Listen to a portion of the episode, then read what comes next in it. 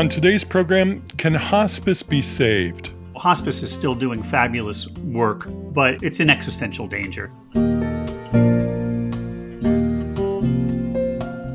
All across the country today, hospice nurses are visiting their patients, making connections with families and communities. You've been up moving around a lot? Oh, yeah. I did a whole lot of moving around over the weekend. Well, you know, they say they can't keep a good woman down, so. What started as a charitable movement to care for the dying has morphed into a $22 billion business.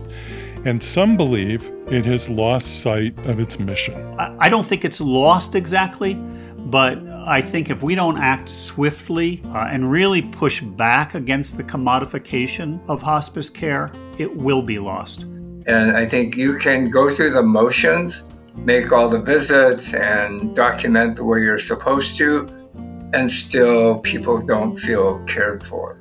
In this age of investor owned hospices, we talk mission, margin, and the soul of caring today on the Hear Me Now podcast. Stay with us.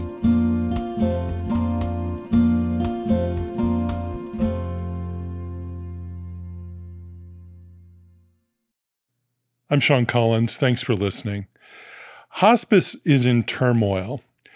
At the end of last year, the New Yorker magazine, in tandem with ProPublica, published exposes documenting fraud and neglect in a number of investor owned for profit hospices. The hospice industry pushed back, saying what Ava Kofman described was limited to a few bad players, bad apples, if you will. But my guests today, Dr. Ira Byock and Dr. Glen Komatsu, think there's more to it than that, that hospice in the U.S. is at risk of losing sight of its mission and losing its soul. I'm happy to have Drs. Byock and Komatsu back on the podcast. Gentlemen, it's good to see you both. Welcome back. Thanks, Sean. Hi, Sean. Really nice to see you too. I want to start with the notion of mission and I think there's probably no better voice to hear from right at the beginning than that of Dame Cicely Saunders, the nurse turned social worker turned physician who is credited with being the foundress of the modern hospice movement. Dame Cicely died in 2005 at St. Christopher's Hospice in London, which she founded.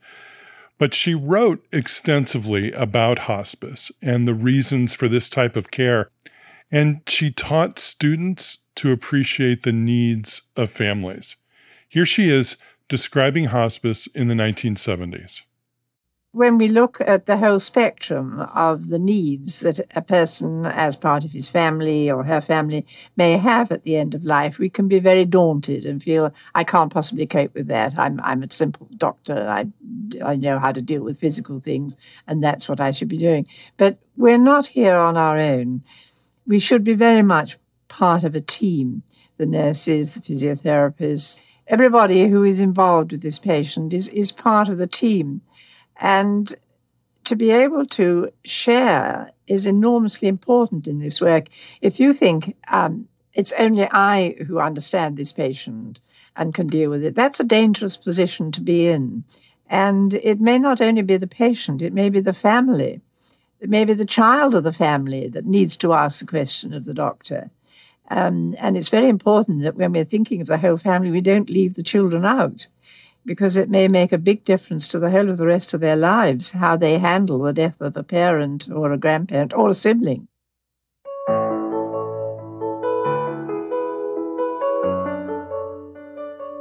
I think the physician has to look at his own sense of meaning of life, and that has to be an involvement at the real depth of what it means to be human.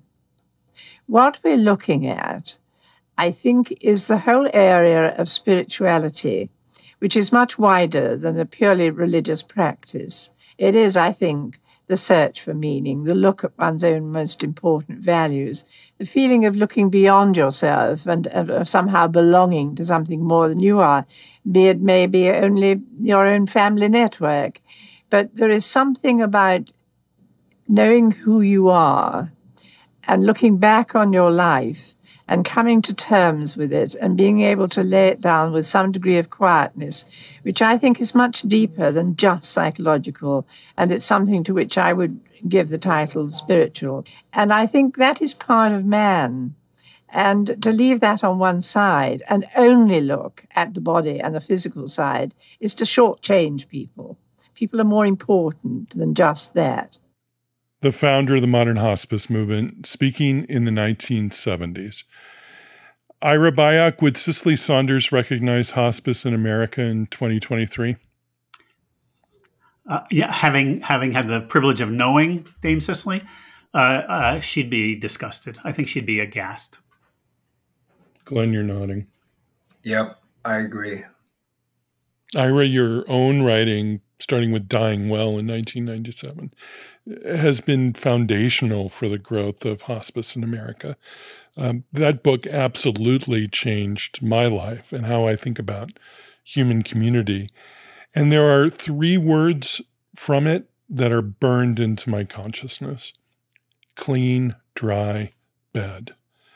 They are a pledge of accompaniment, a proof text that you are caring for someone, that people deserve to be cared for and not abandoned in their final days.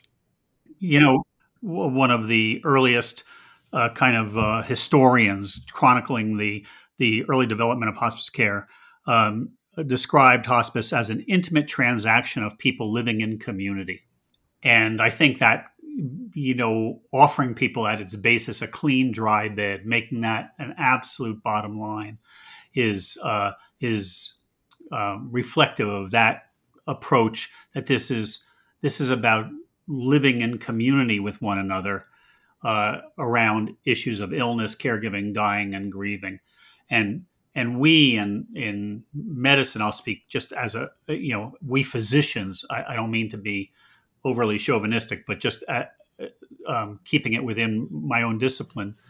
Um, we layer on to that, contribute to that community response uh, technical ex- expertise in diagnostics and therapeutics and bringing the pharmacology and, and technology to bear uh, in service of, of giving people, you know, the best care we possibly can in the context of, of their own lives, their narratives, their families' lives, and and as a human community. Yeah.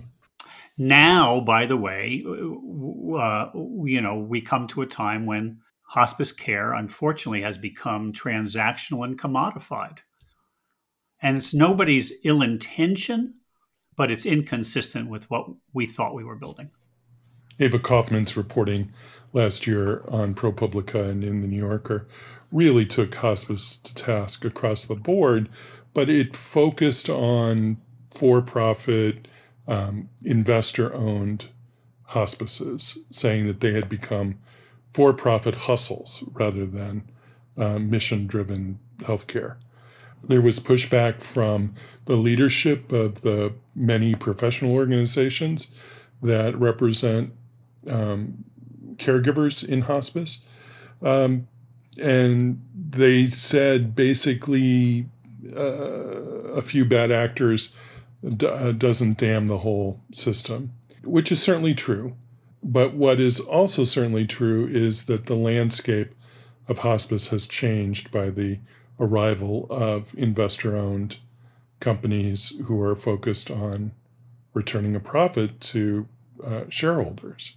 It makes me wonder whether there's something just antithetical about for profit hospice, that when margin trumps mission, the mission is going to get lost. Yes, but I don't think it's the corporate structure or the tax status alone. I think it is uh, allowing uh, profit to, to, trump mission. Uh, what what we've seen is most egregious in the for-profit corporations, particularly the private equity owned or investor owned, you know, shareholder owned corporations that uh, that really have become, you know, uh, excessive in in their need for ever greater margins. Um, you know, for one thing, I don't think there's anything innately wrong about being a for-profit healthcare company. Hell's bells. I'm an American. That you know, capitalism is is patriotic. Uh, but but um, you know, at some point, uh, whether you're a nonprofit, in which margins still matter a lot in nonprofit corporations, it turns out, or for profit, uh, at some point, enough is enough. And at some point, there's tension between your margin and delivering consistent, reliable, high quality care. And we have now exceeded that, particularly in some of the most uh, avaricious for profit companies. I mean, the government's own report, uh, um, um, um, Medicare's own report, uh, documents that for profits on average are making 19% per annum margin compared to 6% for nonprofits. You know, uh, at some point, it, that erodes quality, and it does so by diminishing the number of doctors for your patient load in your program, their scope of, of responsibilities that you're paying them for, uh, increasing caseloads that nurses are carrying to the point where it becomes really untenable and you're delivering inconsistent, unreliable care, and you're burning out nurses who are dealing with constant moral distress, constant fatigue of doing their charting at 11 p.m., you know, all of that. And you're understaffing nurses' aides and you're not providing, you know, respite care and you're not providing general inpatient uh, hospice ICU levels of care, and you're not providing bereavement support to families or you know, all of that. And that has now happened. All of that, you know, it's not, it, it, it is more than a few bad apples. There are certainly excellent programs. And by the way, Dr. Komatsu, you know, runs one. But this is no longer rare and I'll, can I go say one more thing before I just get off of this rant? that is what what really bothers me, um, maybe the most here, is that the associations we helped form, we paid dues to, we support in all kinds of volunteer educational efforts and all kinds of work that we do for the for talking about the Academy of Hospice and Palliative Medicine, the National Hospice and Palliative Care Organization, among others, are refusing to accept any measure of responsibility for this happening. And we all saw it happen with eyes open. I can tell you, I've had more conversations with leadership over the last three and a half decades about this very issue than I can remember. And and they haven't responded. And that's not an omission, oh, like we, gee, we've had other priorities. That was a, by intention. They decided nope, we're going to kind of let the market sort itself out, or we'll we'll let Medicare figure this out. Uh, and they've and they haven't, and even today, they refuse to accept responsibility for seeing this happening and not responding. In fact, even today, all of the issues that Ava Kofman wrote about, uh, I piled on with an essay in Stat about um, uh, poor quality care being different than fraud and abuse, but you know, um, overlapping at times. That um, this has happened in real time. The associations are allowing it to happen today. Nothing substantial has changed. We um, we have a link to that essay uh, in Stat that you wrote um, six months, seven months ago. Um, we also have copies of the response from the organizations in which they make the bad apple um, um, argument.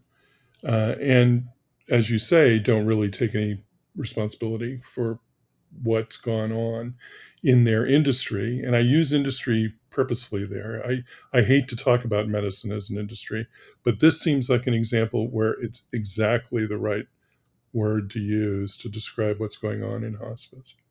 Glen, you're spending every day uh, working with with patients, and I'm curious what your sort of immediate take is on this tension that Ira is describing. Yeah, thanks, Sean. Um, the great thing about being on with Ira is that he is much more erudite and articulate than I am. And so I totally agree with everything he said. I don't think there's inherently anything bad about being a for profit, just like we in the nonprofit world are not necessarily great um, providers. The tension between mission and margin is ever present. And I'll tell you, we look at our financials every senior management meeting. And, you know, we're graded, you know, green, yellow, or red. And the leadership does not want to see red, you know, when we're losing money.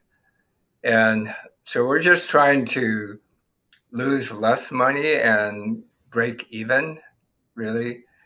And we're not really succeeding, our organization anyway, just speaking for us, we're not really succeeding in that. So we have a, a, a really active foundation that raises you know a ton of money to support our programs because to do cutting edge work that's not well uh, reimbursed requires philanthropy and so that's how we're able to maintain our standards and our stature in the world. But it's difficult. It's really hard. And we pay attention to the bottom line just like everybody else. That's all true. And by the way, you know, I, uh, in full disclosure, I have worked with Glen. Uh, I was part of the Providence uh, Corporation, nonprofit uh, corporation, but I'm also a donor to the Trinity uh, Care Foundation, and and uh, uh, and proudly so because it, it is again part of a community taking care of its own. You know that that through the through the vehicle of Trinity Care and Providence Hospice and Palliative Care. Um, so it's not that's not a illegitimate way of thinking about what what a what a healthy community response is to to the fact of human illness and caregiving and dying. But the irony here is that that because of the work I've I've done in academia and through the Institute for Human Caring, I know that the work that that hospice is doing is actually saving the larger health system substantial amounts of money. And that while Glen says, well, you know, we, we're under pressure by senior management to, you know, to um, make a margin here and all that. Well, yes, in a, in a very unsophisticated uh, kind of accounting of 20th century accounting of a profit and loss sheet, yeah, they're losing money right? But if you look at the global costs of total costs of healthcare for human beings, they um, without hospice and palliative care, uh, the uh, cost per patient would be far higher. Mm. And we have this is not just philosophy or or general principles. We have data that shows that the early involvement of palliative care raises quality and substantially uh, diminishes costs. Right. So it's really the accounting system that's part of the problem here, uh, really m- more than the excessive costs of having enough physicians and nurses to care well for seriously ill and dying patients. You know, um, Eric Cassell's book, "The Nature of Suffering and the Goals of Medicine," has a has a section which I think is called a simplified um, description of the person, which of course is not a simplified description of a person. It's one of the most poetic, complicated descriptions of what makes us who we are.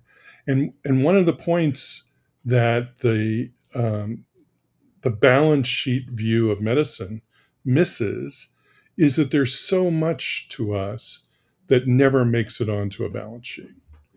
Um, and that was the great hope of hospice, I thought, was that here were caregivers who cared about the complexity of the patient in all of the ways that we're complex our relationships, our fears, our hopes, our secret lives. Um, all of those things are present at the end of our life and need to be cared for in some way. And here was a group of people willing to sit there at the bedside and nurture the person. And then you read what the New Yorker published and what ProPublica published, and what you're describing as being part of the conversation that's been going on for years. And you realize maybe that's a pipe dream. Maybe that care doesn't happen anymore. It does happen. It, still does happen. Um, you know, hospice is still doing fabulous work, um, but but it's in danger of of it's an existential danger, uh, and and that's again that's not that's not just philosophy. Um, uh, there are a lot of bad apples in the barrel these days, not just a few, but there are, you know, I, I like to think many more good apples still today, though the barrel is infected and it's going quick. Things are going to spread quickly. The influence of the business environment and the and the accounting, you know, what what hospice is being held accountable for financially is is really rampant. We have never sort of set clear standards for what quality looks like. You know, there are things we could do to maintain, to, to describe that intimate transaction or intimate relationship, really, of, of people living in community.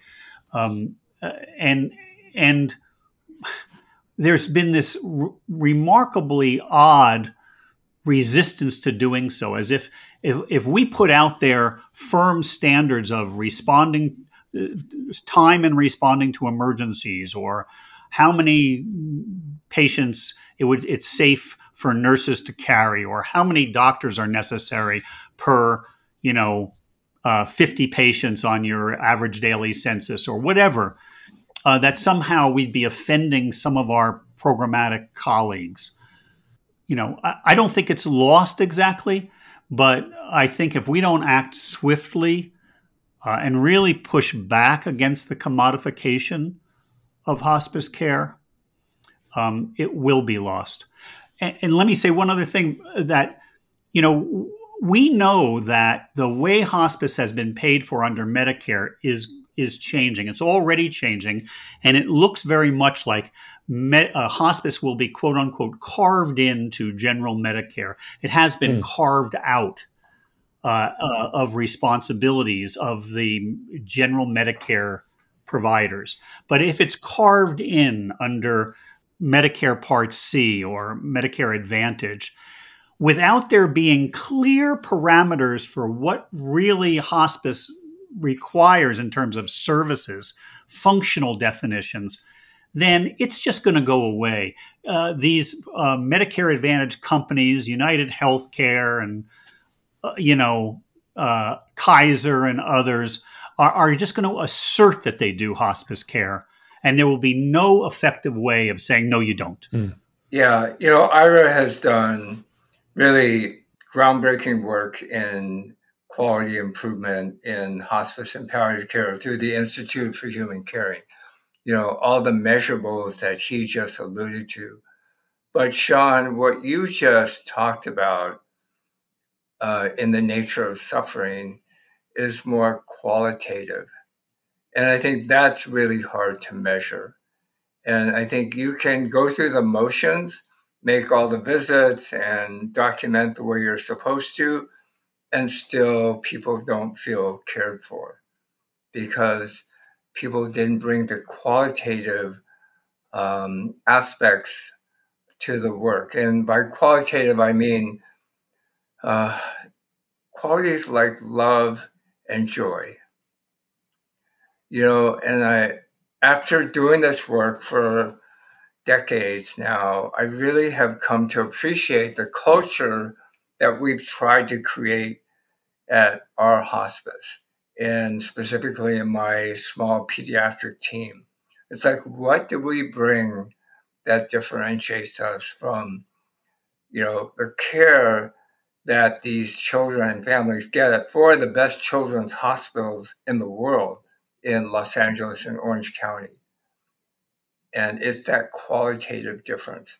They get the best medical care, in these children's hospitals, but they don't get love. They don't, um, the caregivers don't bring joy to the work and help the families and the children recognize joy when it comes up, even you know those small slices of joy, even as kids deal with terminal illness. And that's that is what differentiates, I think, really, really great hospice care from average hospice care. Dr. Komatsu, can you elaborate a little bit more on how those qualitative values get communicated to a staff? How do you inculcate new folks when they're onboarded that this is what we're about? Yeah. Yeah. That that really is a great question, Sean, and I'm still trying to figure that out. But what I try to do as a leader is model that and talk about um, you know the joy that this work brings to me. I talk um, i really take every opportunity to support my team. When i get a phone call and a nurse has a question for me it's like not only do i answer the question but i take time to explain to him or her why we're doing this way. I take time to thank them and show appreciation for their concern and their you know their time that they spent with the visit. And i try to show that to parents when i'm visiting them and thanking them for allowing me into their home allowing us to take care of their precious child you know it's, it's the small things i think that add up to a different culture and i see that in the nurses. They say they taught me really about the value of love. They come to me and say, and this is when I was a neonatologist too, I love this child. And, you know, I didn't grow up in a culture that was, you know, where we said those things. And I, it took me a long time to get past my own um, sort of biases that you you know nobody talks about love in medical school. Nobody talks about love in medical training, right? That's like antithetical almost. And love is really what we bring to the table. I know I was giving a talk to one of the big healthcare organizations about Alzheimer's disease, which I'm far from an expert in. But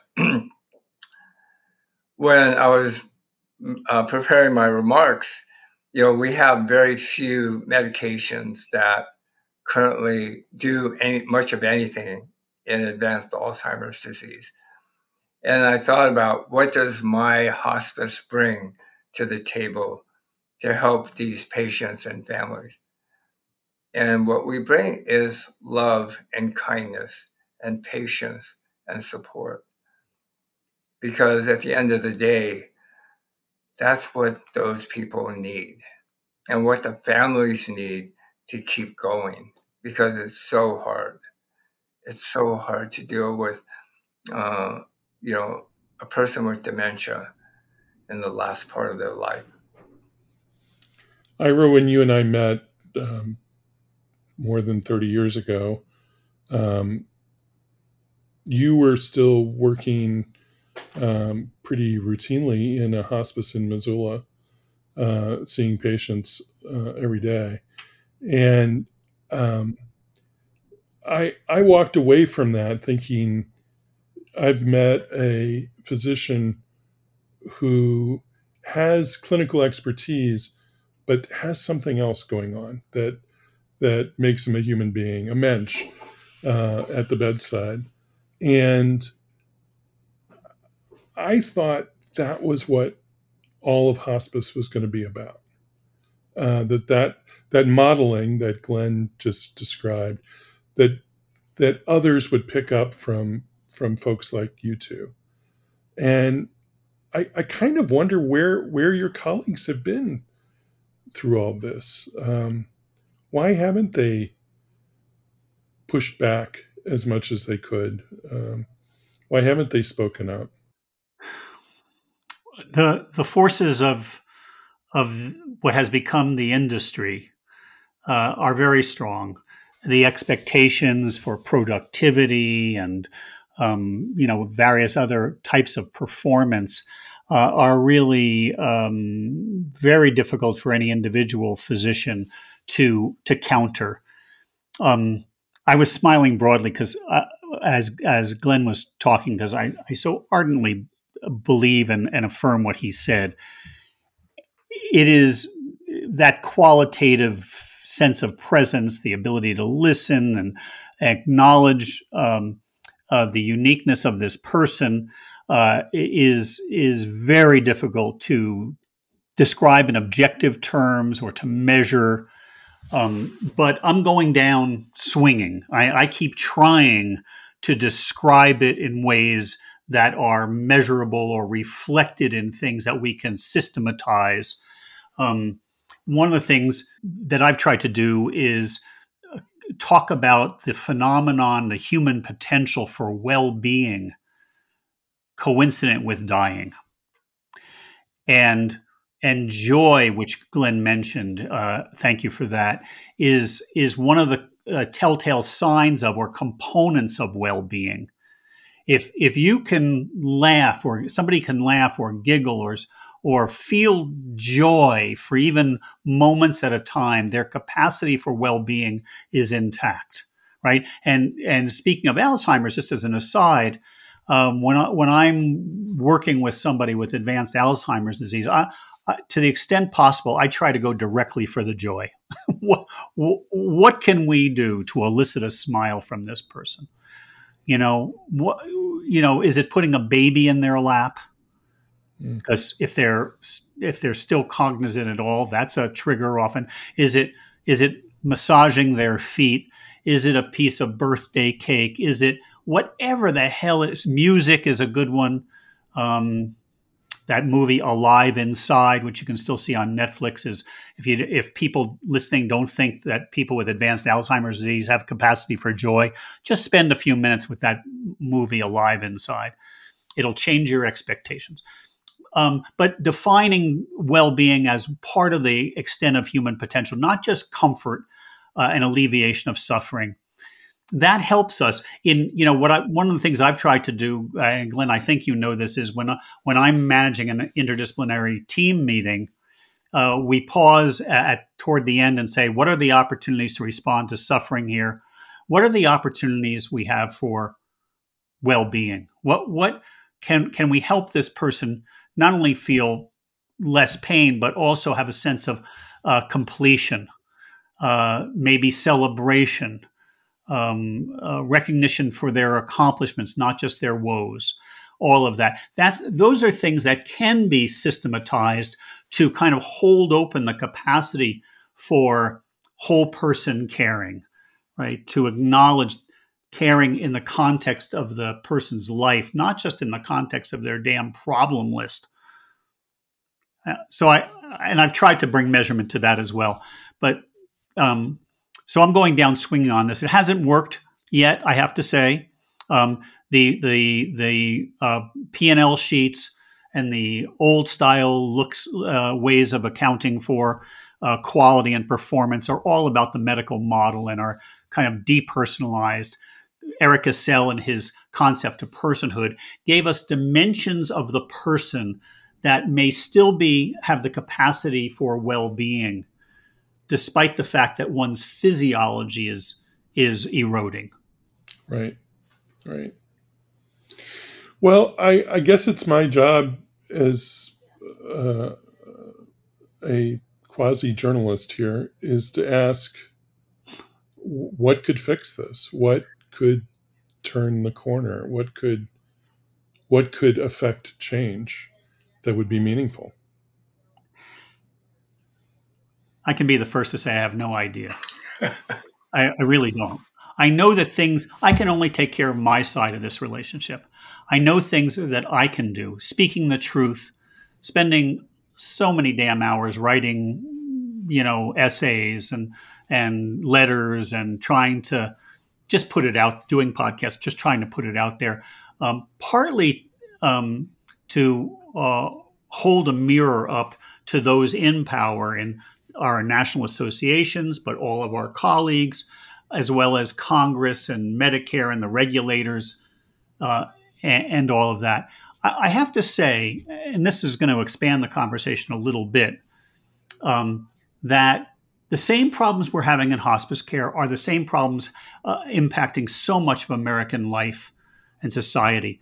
And it, it is the commodification of everything and the, the private equity um, ownership of damn near everything. Right now, as we have this conversation, the uh, writers' strike in Hollywood is uh, approaching 110 days, I think, uh, and um, and that's all about um, private equity owning the the uh, vehicles of entertainment and and creativity be damned. Now the you know Netflix is asking their writers to create content for second screens, right? You know what I mean by that? I mean it's like what no. I do with with um, Major League Baseball. Don't don't hate me for saying that, Sean.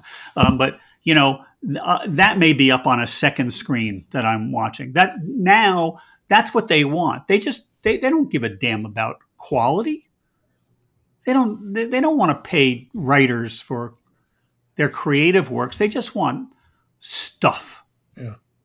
And it's all about margin. Glen, any hope here?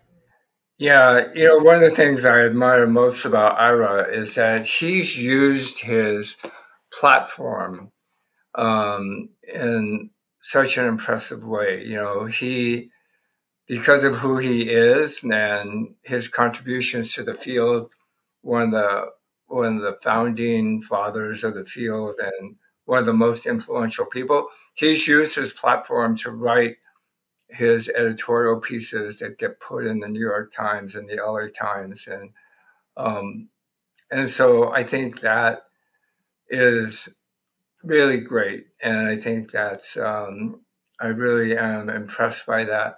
I don't have the same platform, and so I have my own little laboratory of of work in my local area, and I'm trying out things see what works and see if I can create a culture that really promotes love and joy in the work that helps sustain us, by the way, and uh, mitigate against burnout. You know, those are the things. If I can, you know, sort of do smaller things on a smaller scale, and then I can talk about it, you know, in bigger audiences and say, you know, we did this at Providence and this really worked or this didn't work. I think that's my that's where my hope lies and motivation. If one were in need of uh, hospice care for a loved one, what do you do? Do you shop around? Do you interview programs before you decide where your loved one gets placed? It, it's it's hard. You know, um, hospices are really good at promoting themselves, and we try to do the same thing. And so it's just like finding a good doctor. You know, it's not easy, quite honestly. You know, the maze of the healthcare system is difficult to navigate. Um, I think you look at the start with the nonprofit versus profit status and go from there and you you talk to your primary care doctor, your oncologist, your you know because they they have some idea, mm. and uh, I think too talking to social workers, uh, case managers at local hospitals, you know they they also have have some idea about who are the better hospices. I think the the nonprofits in general are still a, a, reasonable filter to start because they have boards of directors of people in the community they serve owning the program rather than people who you know may own a program through shares of stock or some holdings in a private equity company. That's not a complete answer. Um, you know I, I think we I suggest people look at, programs that have been in business for 10 or more years. And then I, I fully agree with what Glen said. Uh, um, ask ask if you're in a hospital being referred to a hospice program ask the social worker who's been seeing you or or the nurses and kind of call them aside and making direct eye contact saying if you, this was your mom mm.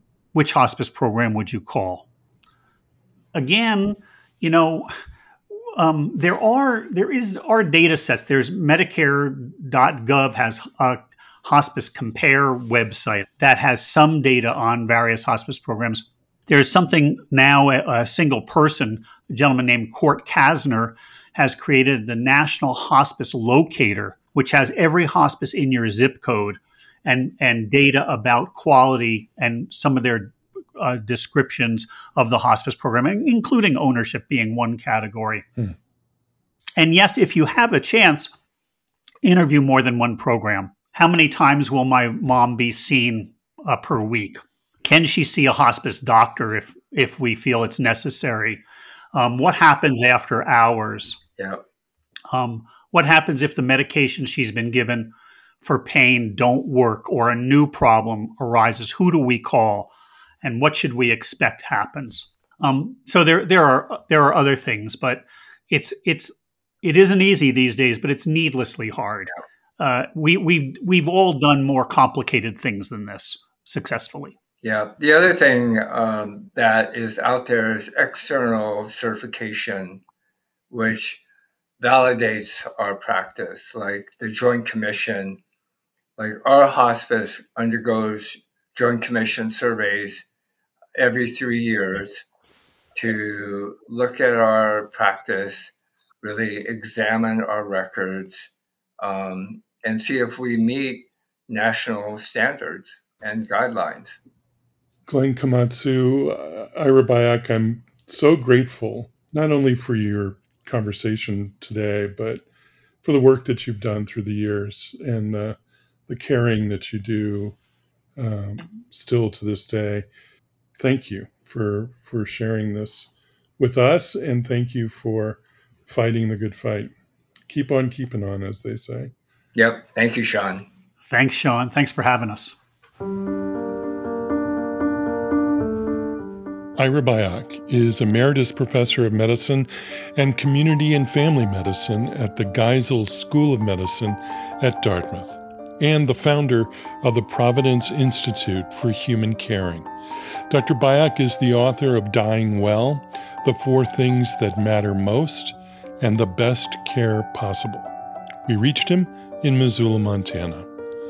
Glen Komatsu is the Chief Medical Officer of the Providence Hospice, Los Angeles County. He spoke with us from Torrance, California. Earlier, I made reference to Eric Cassell's essay, A Simplified Description of the Person, from his book, The Nature of Suffering and the Goals of Medicine. There's a link to the text on our website, but here's an excerpt. Persons have personality and character. Personality traits appear within the first few weeks of life and are remarkably durable over time. Some personalities handle some illnesses better than others. A person has a past. The experiences gathered during one's life are part of a today as well as yesterday. Memory exists in the nostrils and the hands, not only in the mind. A fragrance drifts by and a memory is evoked. A person without a past is incomplete. A person has roles. I am a husband, a father, a physician, a teacher, a brother, an orphan son, and an uncle. People are their roles, and each role has rules. Together, the rules that guide the performance of roles make up a complex set of entitlements and limitations of responsibility and privilege. By middle age, the roles may be so firmly set that disease can lead to the virtual destruction of a person by making the performance of his or her roles impossible. Whether the patient is a doctor who cannot doctor, or a mother who cannot mother, he or she is diminished by the loss of function. Every person has a body. The relation with one's body may vary from identification with to admiration, loathing, or constant fear. Disease can so alter the relation that the body is no longer seen as a friend, but rather as an untrustworthy enemy.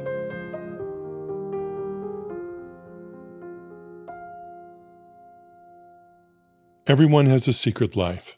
Sometimes it takes the form of fantasies and dreams of glory. Sometimes it has a real existence known to only a few. Within this secret life are fears, desires, love affairs of the past and present, hopes and fantasies. Disease may destroy not only the public or the private person, but the secret person as well. A secret beloved friend may be lost to a sick person because he or she has no legitimate place by the sickbed. When that happens, the patient may have lost the part of life that made tolerable an otherwise embittered existence. Such loss can be a source of great distress and intensely private pain. Everyone has a perceived future. Events that one expects to come to pass vary from expectations for one's children to a belief in one's creative ability. Intense unhappiness results from a loss of the future, the future of the individual person, of children, and of other loved ones. Everyone has a transcendent dimension, a life of the spirit. The profession of medicine appears to ignore the human spirit when I see patients in nursing homes who have become only bodies. I wonder whether it is not the transcendent dimension that they've lost.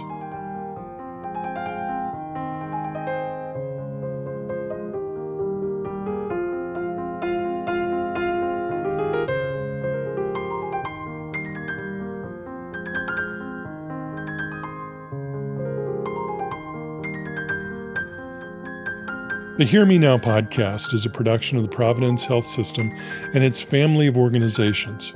Find us online at hearmenowpodcast.org. The program is produced by Scott Acord and Melody Fawcett. We have research help from medical library staff Carrie Grinstead, Basha Delavska Elliott, Sarah Viscuso, and Heather Martin. Our theme music was written by Roger Neal. The executive producer is Michael Drummond. I'm Sean Collins. Thanks for listening today. Be well.